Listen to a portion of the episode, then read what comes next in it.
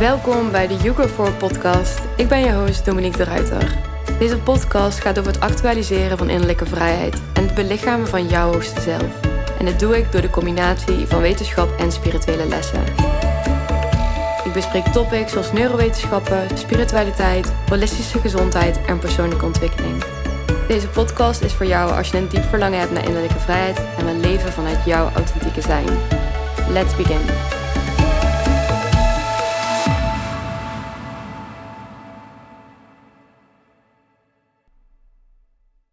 Hey en welkom terug bij weer een nieuwe aflevering van de You Grow podcast.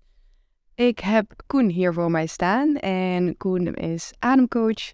Hij faciliteert breathwork sessies onder andere en hij organiseert daarbij ook mannencirkels. En hij is tevens ook host van zijn eigen podcast, Het Kan Ook Anders. Welkom Koen. Dankjewel. Ja, Ja. Ja. een betere intro kan ik zelf niet geven. Nee, nee. nee, je doet best wel veel. En wat ik ook al begreep is dat je nu ook alweer bezig bent met de familieopstellingsopleidingen. Klopt, ja.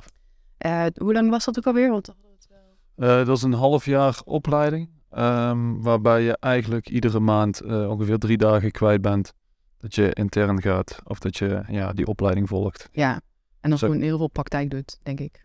Ja, ja, de eerste twee blokken, de eerste drie blokken hebben we er nu op zitten en de eerste twee waren vooral theorie, dus Mhm. bepaalde basiswetmatigheden over eh, familieopstellingen. Ehm, en nu is het vooral heel veel oefenen, doen, ervaren, ja, wat, eh, ja, vooral heel veel ervaren, ook als Ja. begeleider. Ja. Ja. En dat, eh, dat spreekt mij wel heel erg aan. Ja. Ja, Ja, dat is denk ik ook al in de adem, eh ademsessie of breathwork. Hè? Dat Ja. is denk ik ook gewoon heel erg veel oefenen. Je kan op een gegeven moment, de theorie is denk ik wel enorm interessant. En ik, voor mij in ieder geval is de theorie altijd ook wel heel erg belangrijk. Maar het gaat natuurlijk ook over wat je ermee doet, wat die integratie is. ja. Ehm, maar goed, daar gaan we dadelijk nog van alles over vertellen. Ehm, mijn eerste vraag is altijd, wat betekent het voor jou om jouw hoogste zelf te belichamen? Wat betekent het voor mij om mijn hoogste zelf te belichamen? Een mooie vraag, ook een hele grote vraag. Ja. Eh, Misschien met een groot antwoord. ja. Wat betekent het voor mij om mijn grootste? Nou ja, ehm, als ik mijn proces eh, van de afgelopen zeven jaar bekijk, zeg maar, van, ik pak altijd het moment dat ik depressief werd, zeg maar, als een soort van rock bottom punt. Eh, tot aan nu, in die tijd kan ik echt mijn groei eh, zien en voelen. En wat, wat het voor mij nu betekent, is dat ik veel meer rust ervaar, ehm, veel krachtiger ben. Ik voel me veel meer man. Ehm, het, ge- het geeft me echt hier een plek op aarde. Ja. Ja. En ook dat is natuurlijk best wel een groots antwoord, want wat is een plek op aarde? Ik, ik, heb, ik heb voorheen denk ik altijd gezocht naar mijn plek. Ehm, wie, wie ben ik? Eh, waarom doe ik wat ik doe? En nu ik steeds meer bij mijn kern kom, eh, merk ik gewoon dat het goed is. En dat ik daar rust in ervaar. En de dingen die ik doe, in het breathwork en wat je net al allemaal benoemde.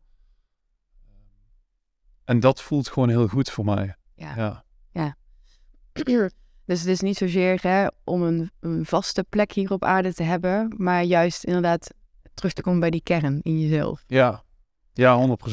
Ja. En verandert het bij jou vaak? Of is dat juist wel, ja, die kern die is eigenlijk wel steeds ongeveer hetzelfde?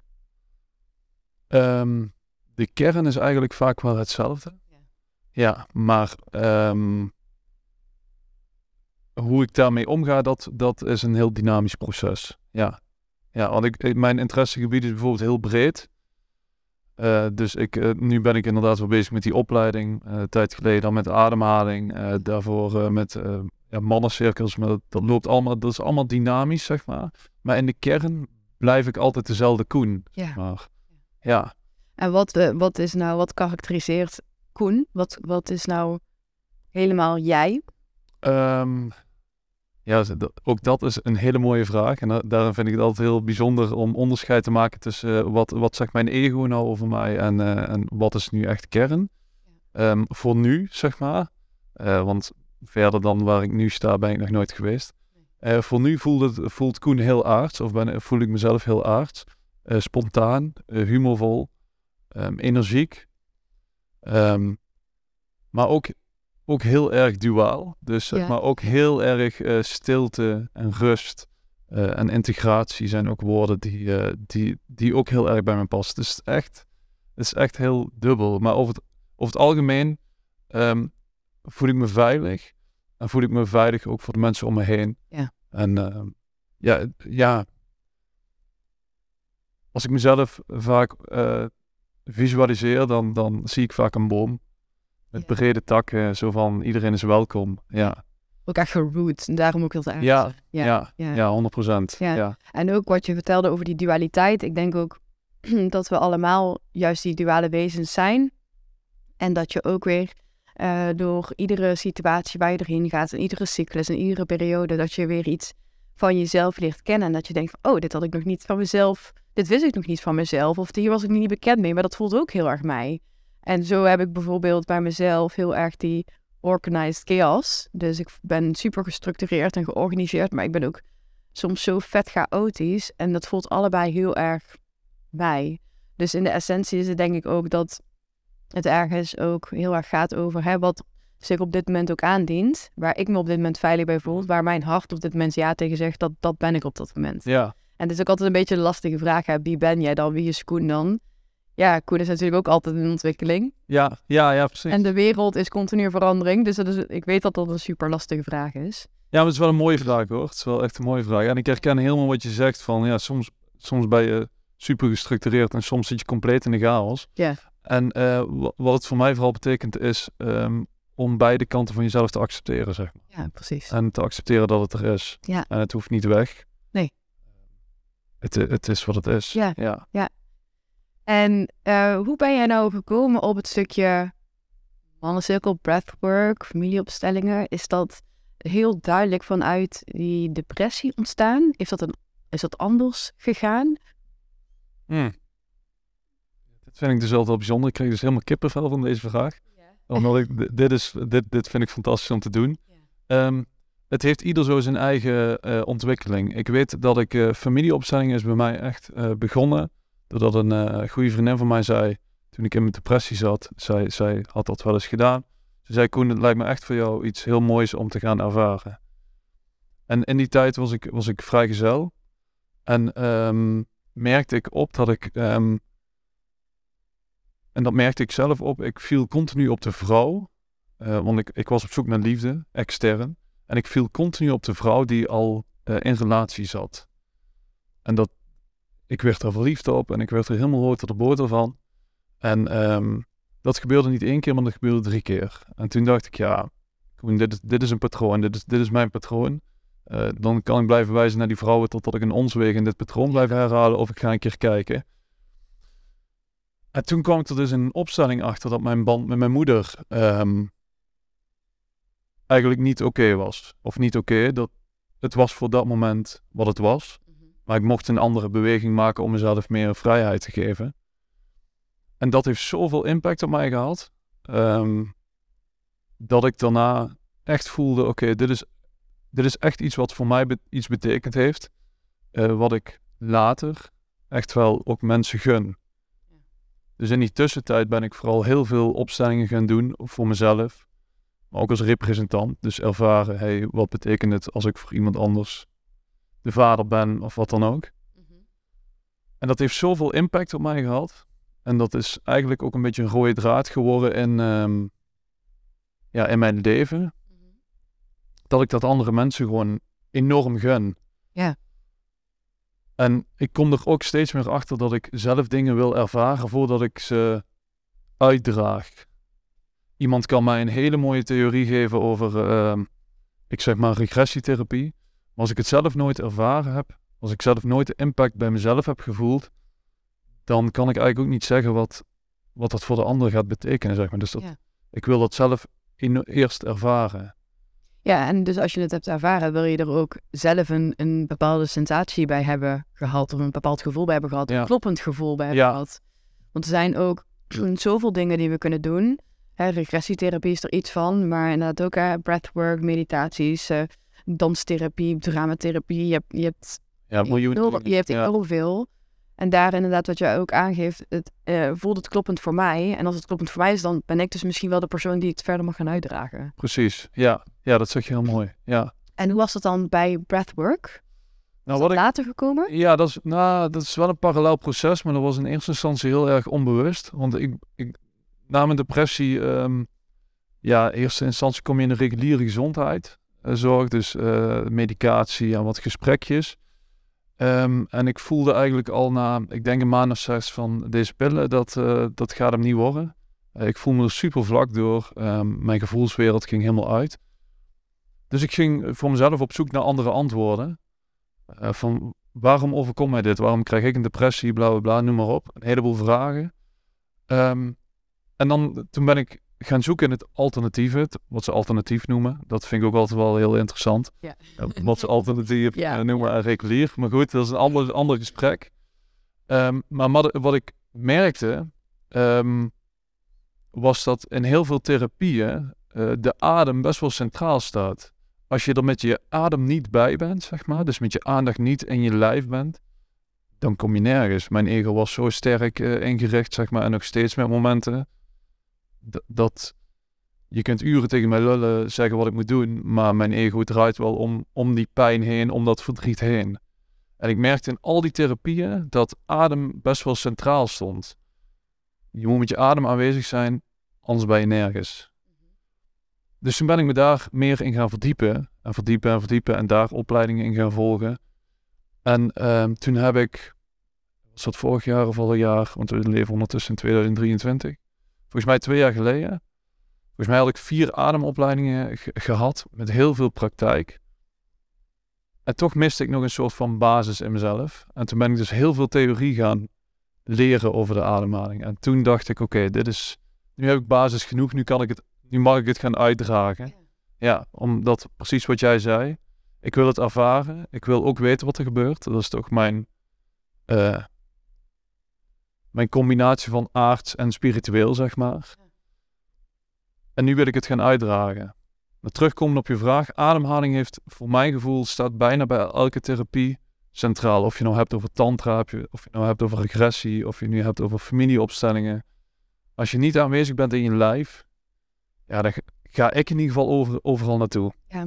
En is ademhaling dan eh, ook hetzelfde als aanwezig zijn in je lijf? Voor jouw gevoel? Voor mij wel, Ja. ja. Voor mij wel. Voor mij is eh, ademhaling echt mijn ankerpunt. Ieder, ieder moment van de dag. Ja, en ik merk ook hè, in, mijn, in mijn praktijk, dan zie ik, eh, je ziet heel dag door, cliënten.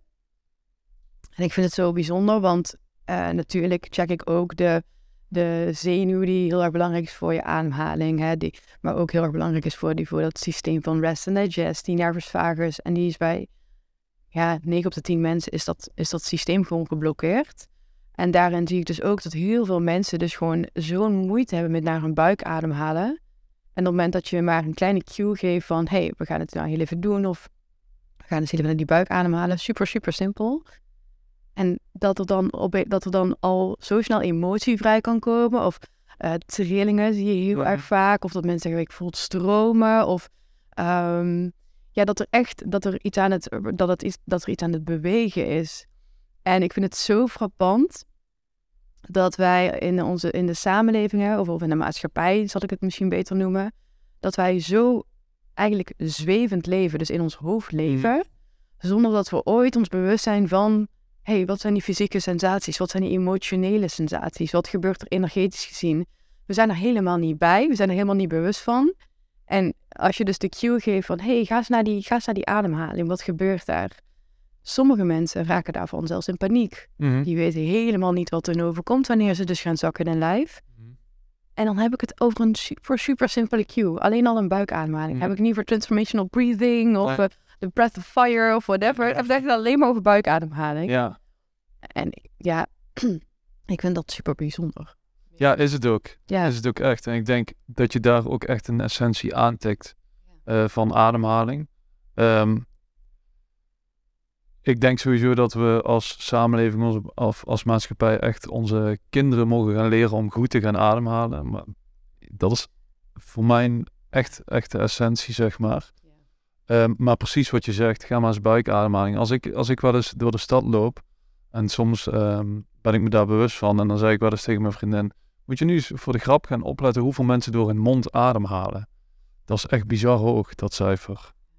Dat is echt heel hoog. En als je dan beseft wat mondademhaling met jouw hele, met jouw hele lichamelijke systemen doet, vooral chronisch mondademhalen, ja, ja dat is gewoon uh, killing. En wat is, wat, wat is hè, de mondademhaling? Wat, uh, wat doet dat dan met ons lijf? En wat is dan de reden dat we allemaal massaal door onze mond ademhalen?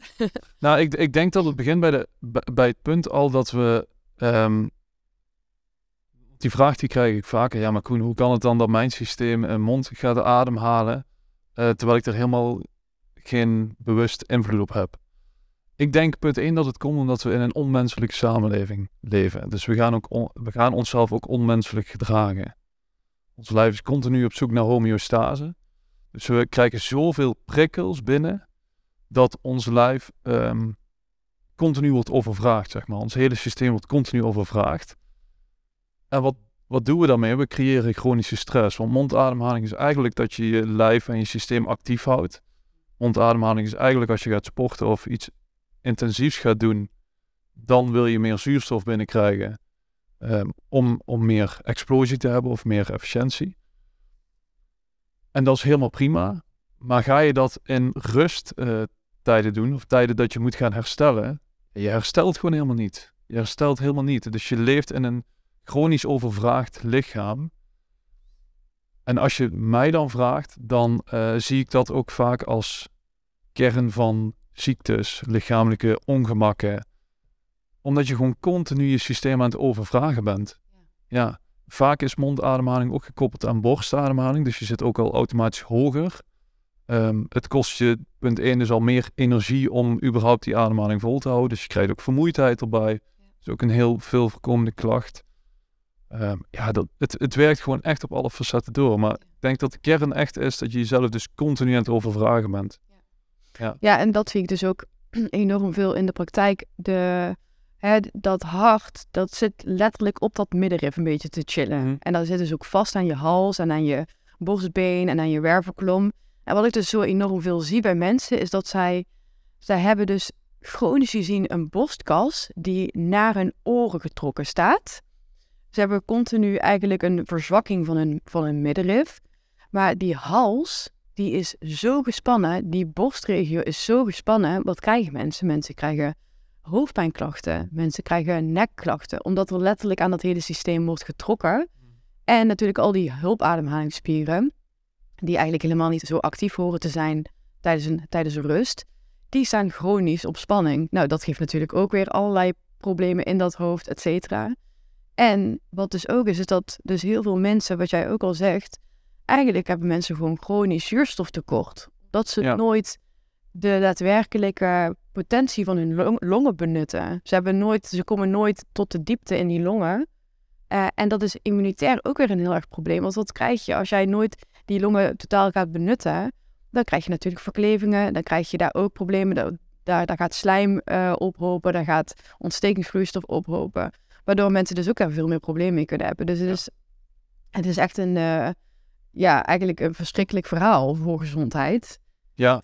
Um, en ik geloof daarin dat we alleen al als we gaan focussen op ademhaling, dat we ons systeem ook echt gezonder kunnen maken. En dan is het ook nog zo, in mijn, in mijn praktijk doe ik dus ook al vaker die, die HRV-metingen, hartritmevariabiliteitsmetingen of hartcoherentiemetingen. Mm En de mate van coherentie zegt dus iets over in hoeverre jouw systeem in harmonie kan functioneren. Dus in hmm. hoeverre dat brein met het hart, met het lichaam, met het immuunsysteem goed kan functioneren.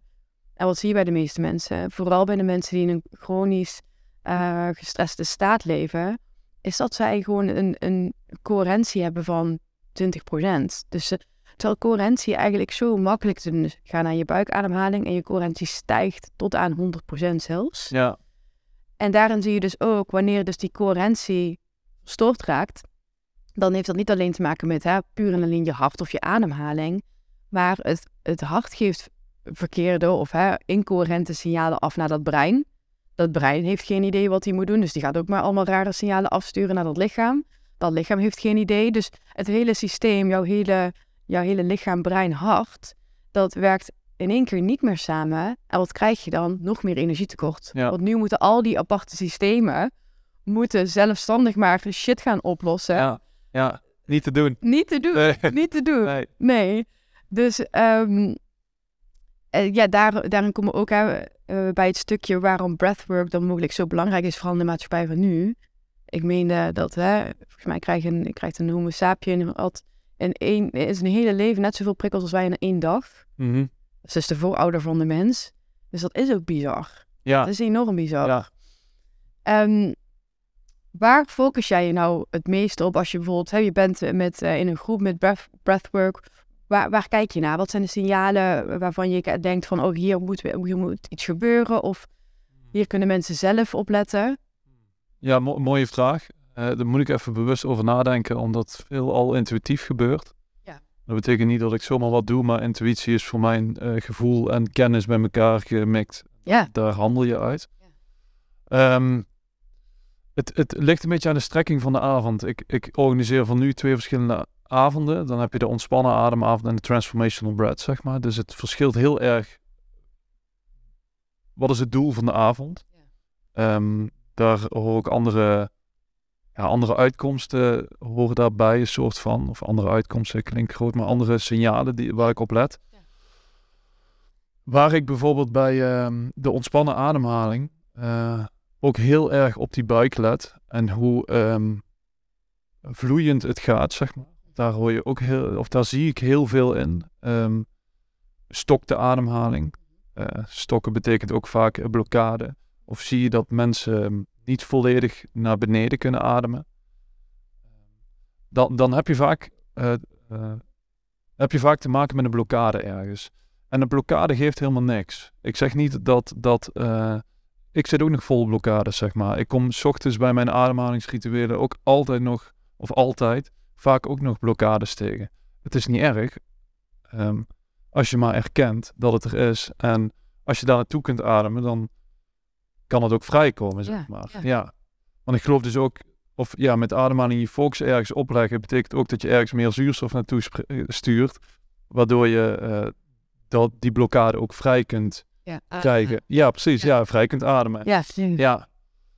Ik vind het vooral belangrijk dat mensen ehm, ontspannen zijn. Ehm, bij die ontspannen ademavond. Dus heel erg, ehm, wat ik ook vaker doe, is de voeten vastpakken, omdat mensen toch geneigd zijn om in hun hoofd te blijven. Lijf voelt over het algemeen bij de meeste mensen heel onveilig aan. Zeker als je nieuw bent in, in het breathwork of in, ja, wat jij net ook al zei, Ja. in welke therapie dan ook. Het lijf is, zit vol met emoties. Dus bij heel veel mensen voelt het lijf ook echt heel onveilig aan. Het is ook vaak heel, ja, grappig wil ik zeggen, maar dat is niet het goede woord. Heel mooi om te zien dat als ik eh, lichaamsaanrakingen doe tijdens het breathwork, dat het lijf zo in eerste instantie zo shokt. Weet je wel, zo- Mhm. zo, en dan kom je dus weer in die freeze stand.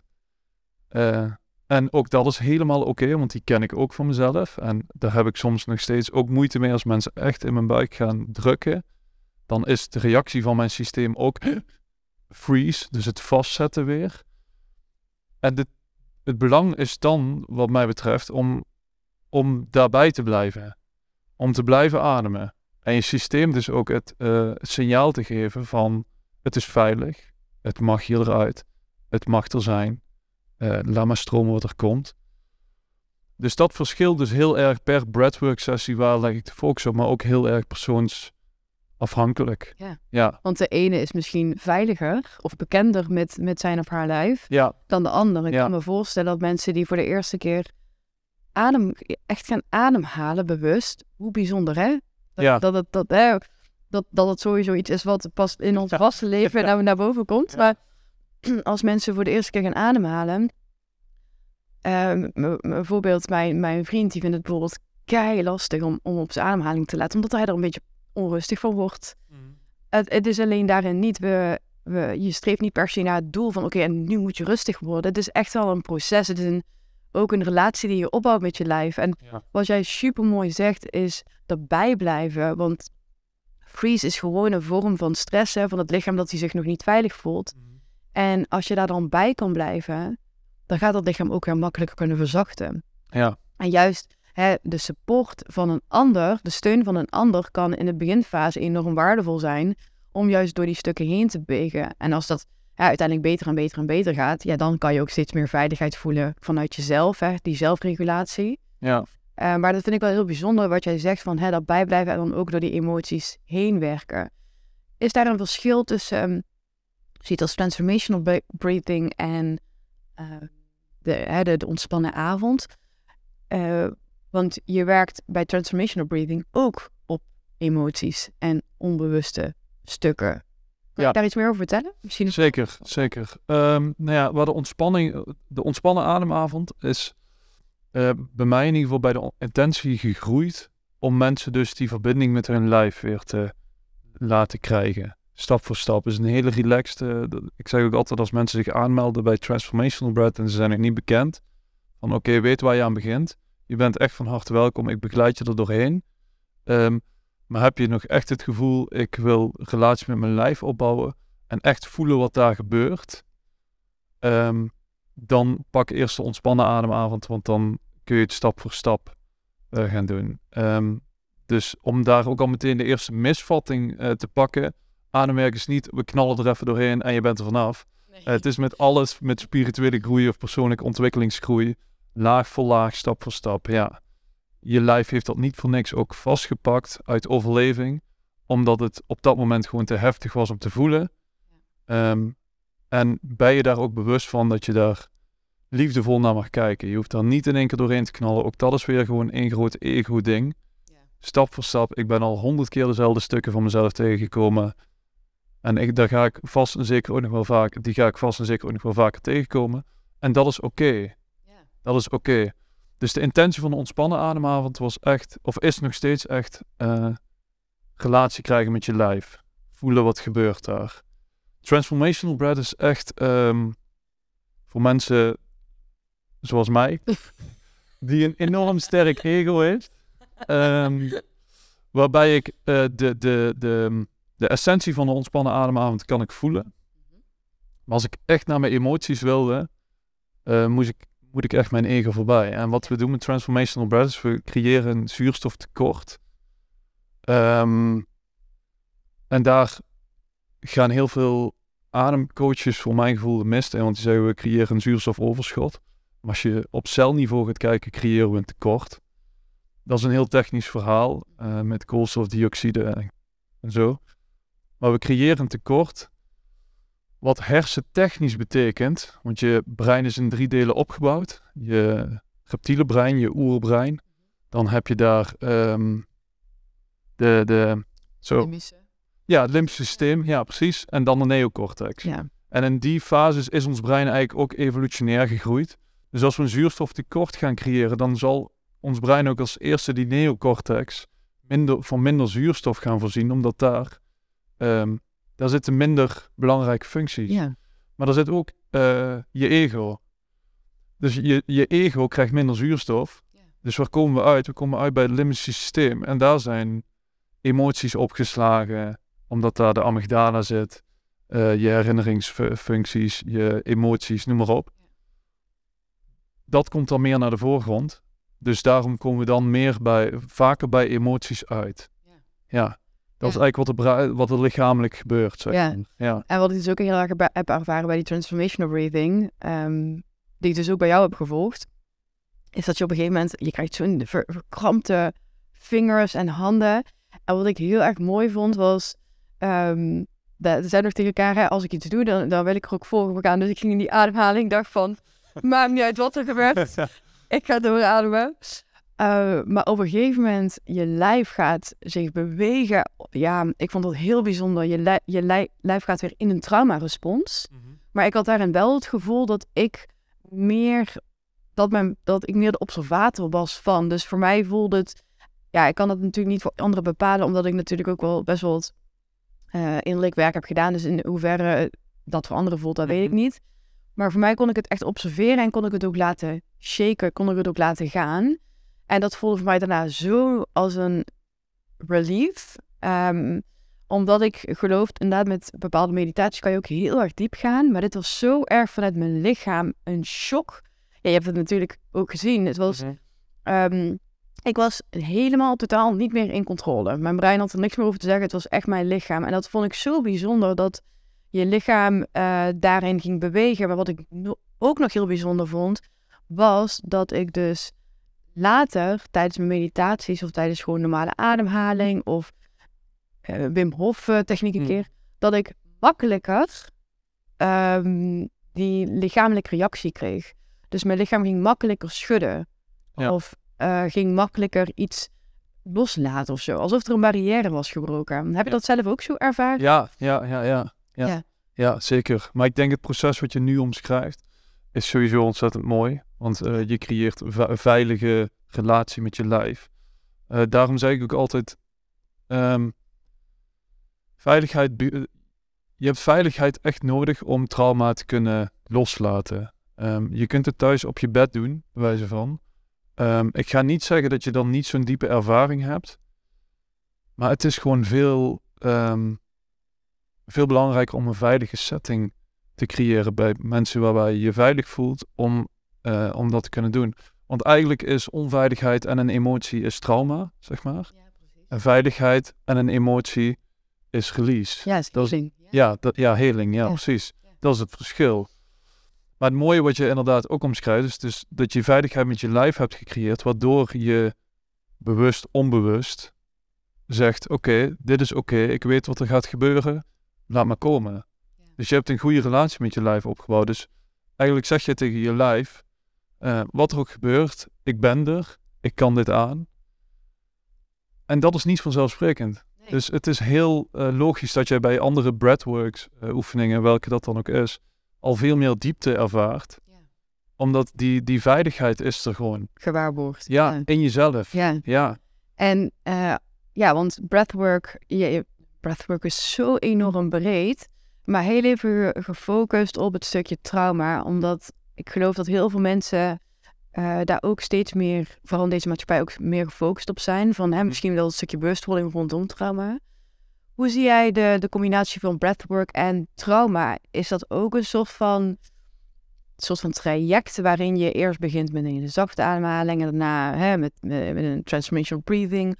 Of uh, ja, hoe, hoe, ga je daarmee om? En, en wat kan breathwork betekenen voor trauma en voor stress? Ja, um, mooie vraag. Ik denk, ik denk dat het echt heel persoonsafhankelijk is. Uh, hoe je daarmee omgaat. Ja. Um, en hoe, hoe je jezelf daar prettig bij voelt. Ik denk, maar als trauma moet je niet forceren. Je hebt echt trauma opgelopen omdat het onveilig was ergens. Dus je moet vooral voor jezelf voelen van wat, wat klopt voor mij. Um, voor mij betekent dat, voor mij persoonlijk, ehm, betekent dat vaak de diepte in. Uh, daar ligt voor mij de, want zodra ik dus uh, makkelijke ademhalingsoefeningen ga doen, zeg maar, dan blijft mijn ego ertussen uh, spelen. Ja, en gelukkig kan ik dat steeds meer zien en kan, ben ik daar steeds bewuster van. Dus ook die makkelijke ademhalingen uh, krijg ik wel diepte. Terugkomend op jouw vraag. Um, doordat wij in die trauma-respons zitten, onbewust eigenlijk. Dus we hebben in het verleden iets meegemaakt. Ons lijf is op bepaalde plekken op slot gegaan. Um,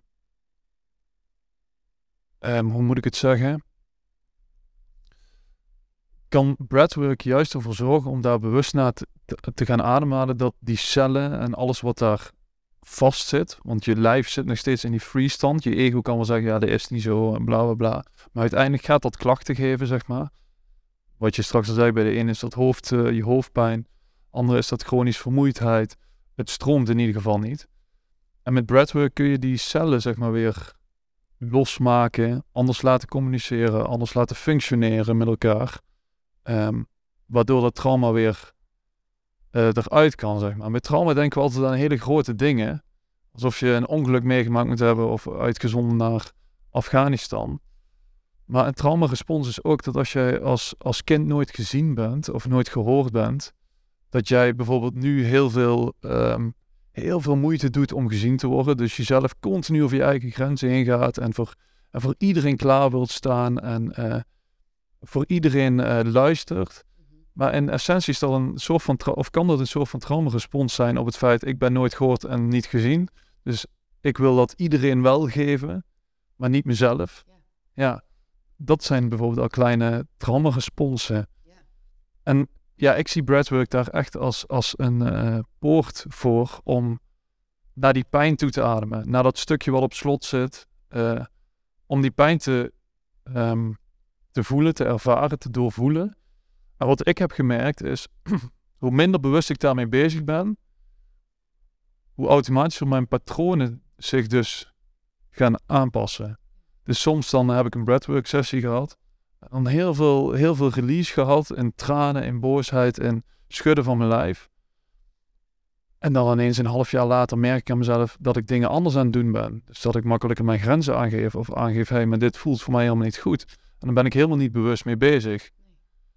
En dat vind ik het mooie ervan. Als je, hoe minder grip je erop wilt krijgen, hoe, eh, hoe makkelijker het voorvloeit, zeg maar. Ja, en eh, we hebben natuurlijk die neocortex gekregen, wat heel erg handig is, want door middel van die neocortex kunnen wij in gesprek met elkaar, kunnen we deze podcast eh, opnemen.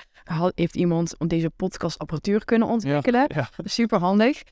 maar kunnen we ook eh, empathie naar elkaar tonen? Kunnen we in discussie gaan? Kunnen we gesprekken voeren? Kunnen we relativeren? Dus een, kunnen we planningen maken? Het is een prachtig systeem. ja 100%. Alleen het systeem is in deze maatschappij zo dominant geweest dat die hele neocortex, dat is het waar het om gaat. We zijn, het wordt eigenlijk een beetje gezien alsof dat het reptilian brain en de limbic brain, of dat emotionele brein, alsof dat ook een beetje zo van, ja, maar dat is, dat is voor de dieren, dat is eigenlijk niet voor ons. Ja. Terwijl wij zijn dat nog altijd. Wij dragen de evolutie in ons mee. We dragen dus die delen in ons mee. En als wij dat gaan afwijzen door alles te rationaliseren en te relativeren, dan gaan we dus letterlijk problemen creëren. Want we kunnen, we kunnen de, pro- de trauma's die in ons lijf vastzitten, die kunnen we niet maken of fixen of helen door middel van ons brein. Door middel om erover na te denken. Nee.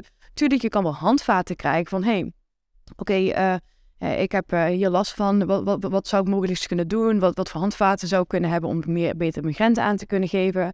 Maar als er in de core niks verandert, dus er verandert in, dat, in jouw lijf, wat inderdaad, waar, al die energieën en die sensaties doorstromen, waar ook waar trauma's in opgeslagen zijn en stress in opgeslagen is en wat eigenlijk jouw onderbewustzijn is, als we daar niet eh, in gaan voelen, als we daar niks mee gaan doen, dan, eh, dan worden we gek. En, dan, Ja. en niet alleen worden we gek, maar we, zijn, we, we, we, we gaan zweven. Hè, we- mensen vinden spiritualiteit zweverig, maar de echte zwevers zijn de mensen die continu in een ratio zitten, die, die juist niet kunnen ademen in hun lichaam, die juist niet kunnen ademen, die juist niet hè, kunnen zakken. En wat ik dus heel erg mooi vind is aan bijvoorbeeld breathwork, is dat we het, de rechter, het ego, hè, de, de rechter die bepaalt, Mhm. dit is goed, dit is niet Mhm. goed, dat we die heel even weghalen. Vind ik bijvoorbeeld bij transformational breathing nogal wat sterker inderdaad. Die halen we gewoon even weg, die gaat even naar de zijlijn. En we laten nu gewoon even de core van onze being laten spreken. We laten ons lichaam spreken. Wat wil dat lichaam nou eigenlijk ons zeggen? En omdat we zo verwijderd zijn van ons lichaam, dat zie je ook aan allerlei patronen. Op een gegeven moment gaan mensen staan in een bepaald patroon. Hè, mensen gaan hun hart sluiten. En ze gaan eigenlijk ook gewoon die rug krommen. Dat zie je continu in de praktijk. Ja. Maar ik heb ook mensen die eigenlijk zo scheef als een hoepel staan. Ja, dan hoor ik altijd terug, ja, ja, slechte houding. Nee, dat is geen slechte houding. Dat het zijn emoties, dat zijn, dat zijn sensaties, dat zijn, dat zijn stressoren, prikkels, whatever, die gewoon zijn vastgezet in jouw lijf. Ja. En zo had ik bijvoorbeeld laatst een dame onder behandeling. En ze kwam bij mij, ze vond vermoeid, spijsverteringsklachten. Ze wist het allemaal niet, ze voelde zich echt helemaal niet fijn. Maar ik zag het gewoon het verdriet aan haar ogen. En toen gaf ik, ik, nou, ik gaf die vraag terug van, hé, wat, wat speelt er emotioneel gezien? Ja, nou, eh, ze gaat praten er een beetje omheen hè, met die prachtige neocortex, allemaal mooie redenen. Ja, ja, ja. En uiteindelijk eh, sprak ze over de dood van haar vader, twee jaar geleden. En dat ze daar eigenlijk geen ruimte aan had mogen geven van zichzelf. En ze, op dat moment werd ze zo emotioneel. En toen gaf ik ook aan van, weet je, ehm, ik kan jou wel behandelen, maar daarna zou ik je willen vragen om echt te gaan werken aan die rouw. Nou, ze kwam een maand later bij mij terug. Toevallig, net na de behandeling, al wat was ze op internet tegengekomen, een, een soort van rouwweekend. Mhm. Daar was ze heen geweest. Af. Een maand later was ze dus bij mij terug. Zei ze, Dominique, ik voel me zoveel beter. Ik voel me energieker. Ik heb minder last van mijn spijsvertering. Ik, ik, ik, ik kan helderder keuzes maken. Mijn emoties kunnen er zijn. Mijn emoties kunnen er zijn.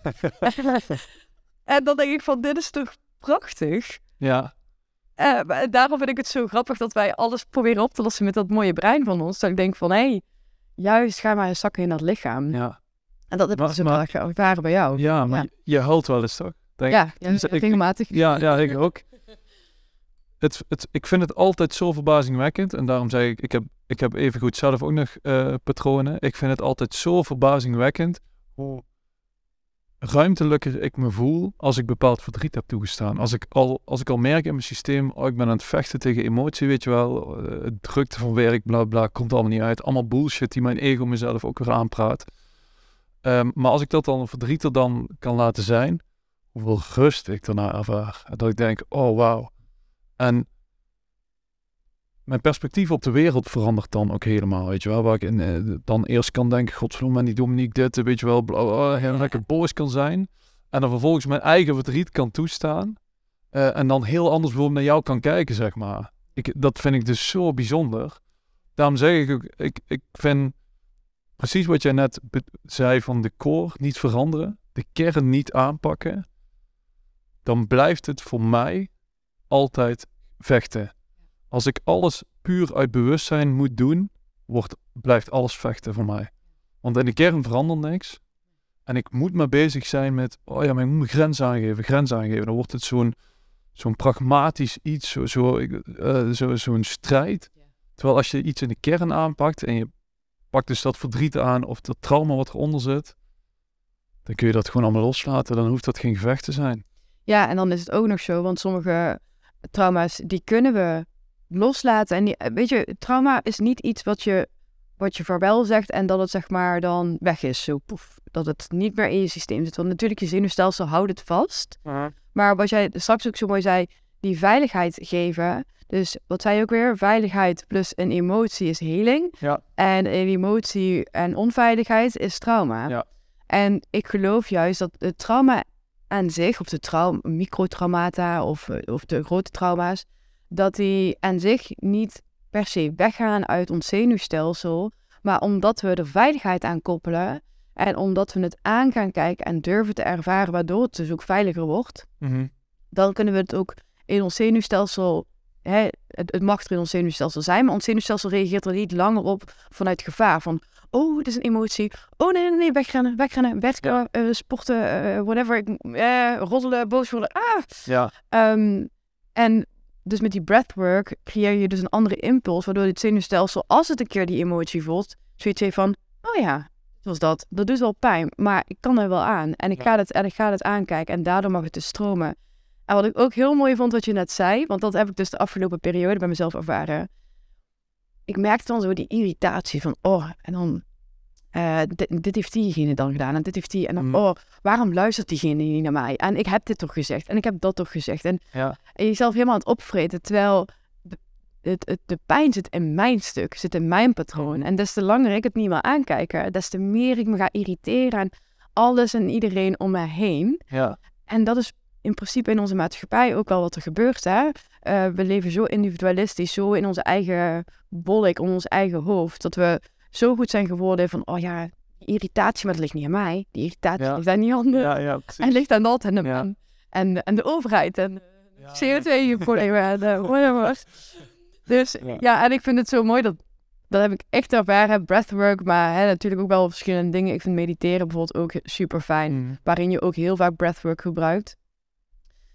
Als, ik dan, als je er dan in zit, dan, ik vind dat zo bijzonder.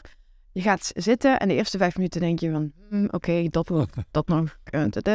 En daarna zak je en denk je van, wow, dit is een nieuwe wereld. Ja, Voel je dat? ja, ja, ja, zeker. Ja, Ik van, oh, dit, Ja. dit is, was dit is nog gaande in mijn lijf. ja. En ik vind het ook zo mooi en eh, ik hoor jou dat ook zeggen. Volgens mij ben je er ook heel bewust mee bezig, zeg maar. Ik, laat ik vooropstellen dat, dat breathwork niet alle antwoorden heeft. Want ik denk dat meditatie daarnaast dus ook super belangrijk is ehm, om los te komen van het ego. Om, om te gaan zien, oh wacht, dat zijn dus de circuits die in mij worden gestart op het moment dat ik getriggerd word in iets.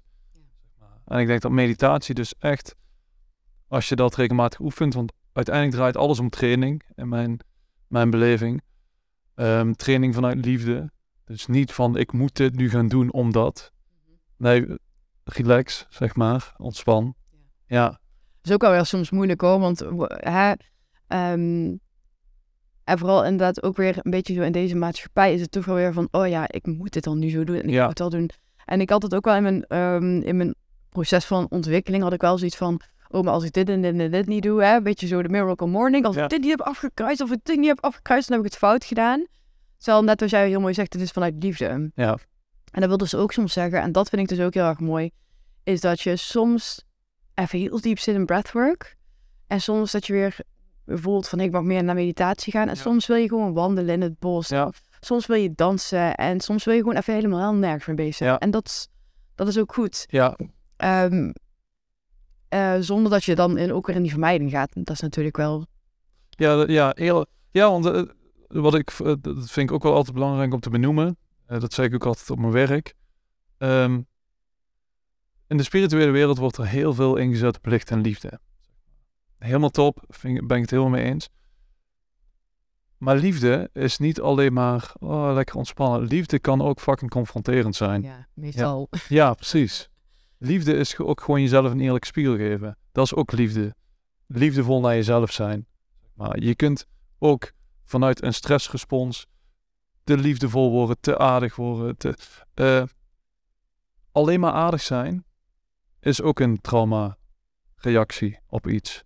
Soms moet je gewoon onaardig, onaardig zijn om voor jezelf te kiezen, zeg maar. Of onaardig. Eigenlijk ben je ja. super aardig. Ja. Maar dan ervaart de maatschappij dat als onaardig. Ehm, dus liefde is ook confronterend, is ook spiegel, is ook soms snoei en snoeihard. Ja. Ja, laat ik dat er altijd bij zeggen, want anders dan krijg je zo'n zo'n zweverige, eh, zweverige Ja. ego-overtuiging. Oh, alles is licht en liefde. Ja, fuck, fuck Ik you. Doe maar een keer ayahuasca en je Ja, precies. Ja, precies. Ja, Ja, nou ja, dus, eh, alles wat je zegt klopt ook. En ik heb juist in liefde is het vaker misschien wel wel confronterend dan dat het niet confronterend is. Terwijl het ook gewoon soms echt een hele fijne, warme deken over je heen is. Ehm, en ik merk juist in mijn vriendschap en in mijn relaties dat mijn liefde juist groeit eh, op het moment... Of dat ik weet dat mijn liefde sterk is voor diegene. Als ik juist confronteer naar diegene, maar diegene mij ook kan confronteren. Want dan voelt het, dan, dan voelt het fundament ook gewoon krachtig. En ik heb daar heel vaak gesprekken over met vrienden van, ja, hoe ga je daarmee om? Want je wil ook niet altijd die zeikert zijn. Als iemand bijvoorbeeld iets doet en je zegt van, ja, nou, nou, met de spiegel. Ja. Dat wil je dan ook weer niet doen. ja, Maar ik krijg dus wel vaak terug dat het juist wel weer heel waardevol is van, hè, juist in die, vanuit die liefde die confrontatie eh, opzoeken. Of vanuit lief- liefde die spiegel geven. Eh, wat soms wel confronterend kan zijn. Dat is juist heel erg mooi. ja, En natuurlijk hoeft het ook niet altijd zo te zijn. Het mag ook soms gewoon heel erg lekker luchtig zijn. zeker. Lekker zweverig en whatever. Ehm, Maar wat ik bij mezelf altijd voel, Ja. is mooi om daarop in te haken, is als, als jij eerlijk bent naar iemand anders, eh, dan creëer je daarmee een ruimte waarin, je, waarin de ander ook eerlijk kan zijn naar jou. En dat voelt voor mij dus super bevrijdend. ja, voor mij ook. Ja. En, want dan- dan heb je toch een soort van kaders geschetst. Ik voel, ik voel dat direct in mezelf. Dat ik denk, oké, als we eerlijk naar elkaar kunnen zijn, dan kan ik dus ook alles tegen jou zeggen. En als er dan een boodschap voor mij uiteindelijk in zit, dan pak ik die ook op. En als dat een spiegel voor jou is, dan geef ik je die ook, zeg maar. Maar de ruimte om volledig eerlijk te, zijn, te kunnen zijn naar de ander, ik vind dat zoiets magisch. Ja. Ja, Ja, en dat, dat is ook magisch. En ik geloof dat we daarin nog een hele groei eh, te maken hebben in de samenleving. Omdat heel vaak, hè, we, heel veel mensen leven een beetje vanuit het goede jongetjes en het goede meisjes syndroom. Ja. Dus ehm, als je dan een keer boos bent op iemand, oh, dat, dat, is echt, dat, is, dat kan gewoon eigenlijk niet. Of dan ben je heel onaardig of een Ja. bitch of een eikel of zo. Ehm, terwijl juist wat ik heb gemerkt in de jaren dat ik steeds meer aan mezelf ben gaan werken, is omdat ik eerlijker werd tegen mezelf, dat ik ook eerlijker werd tegen mijn vrienden.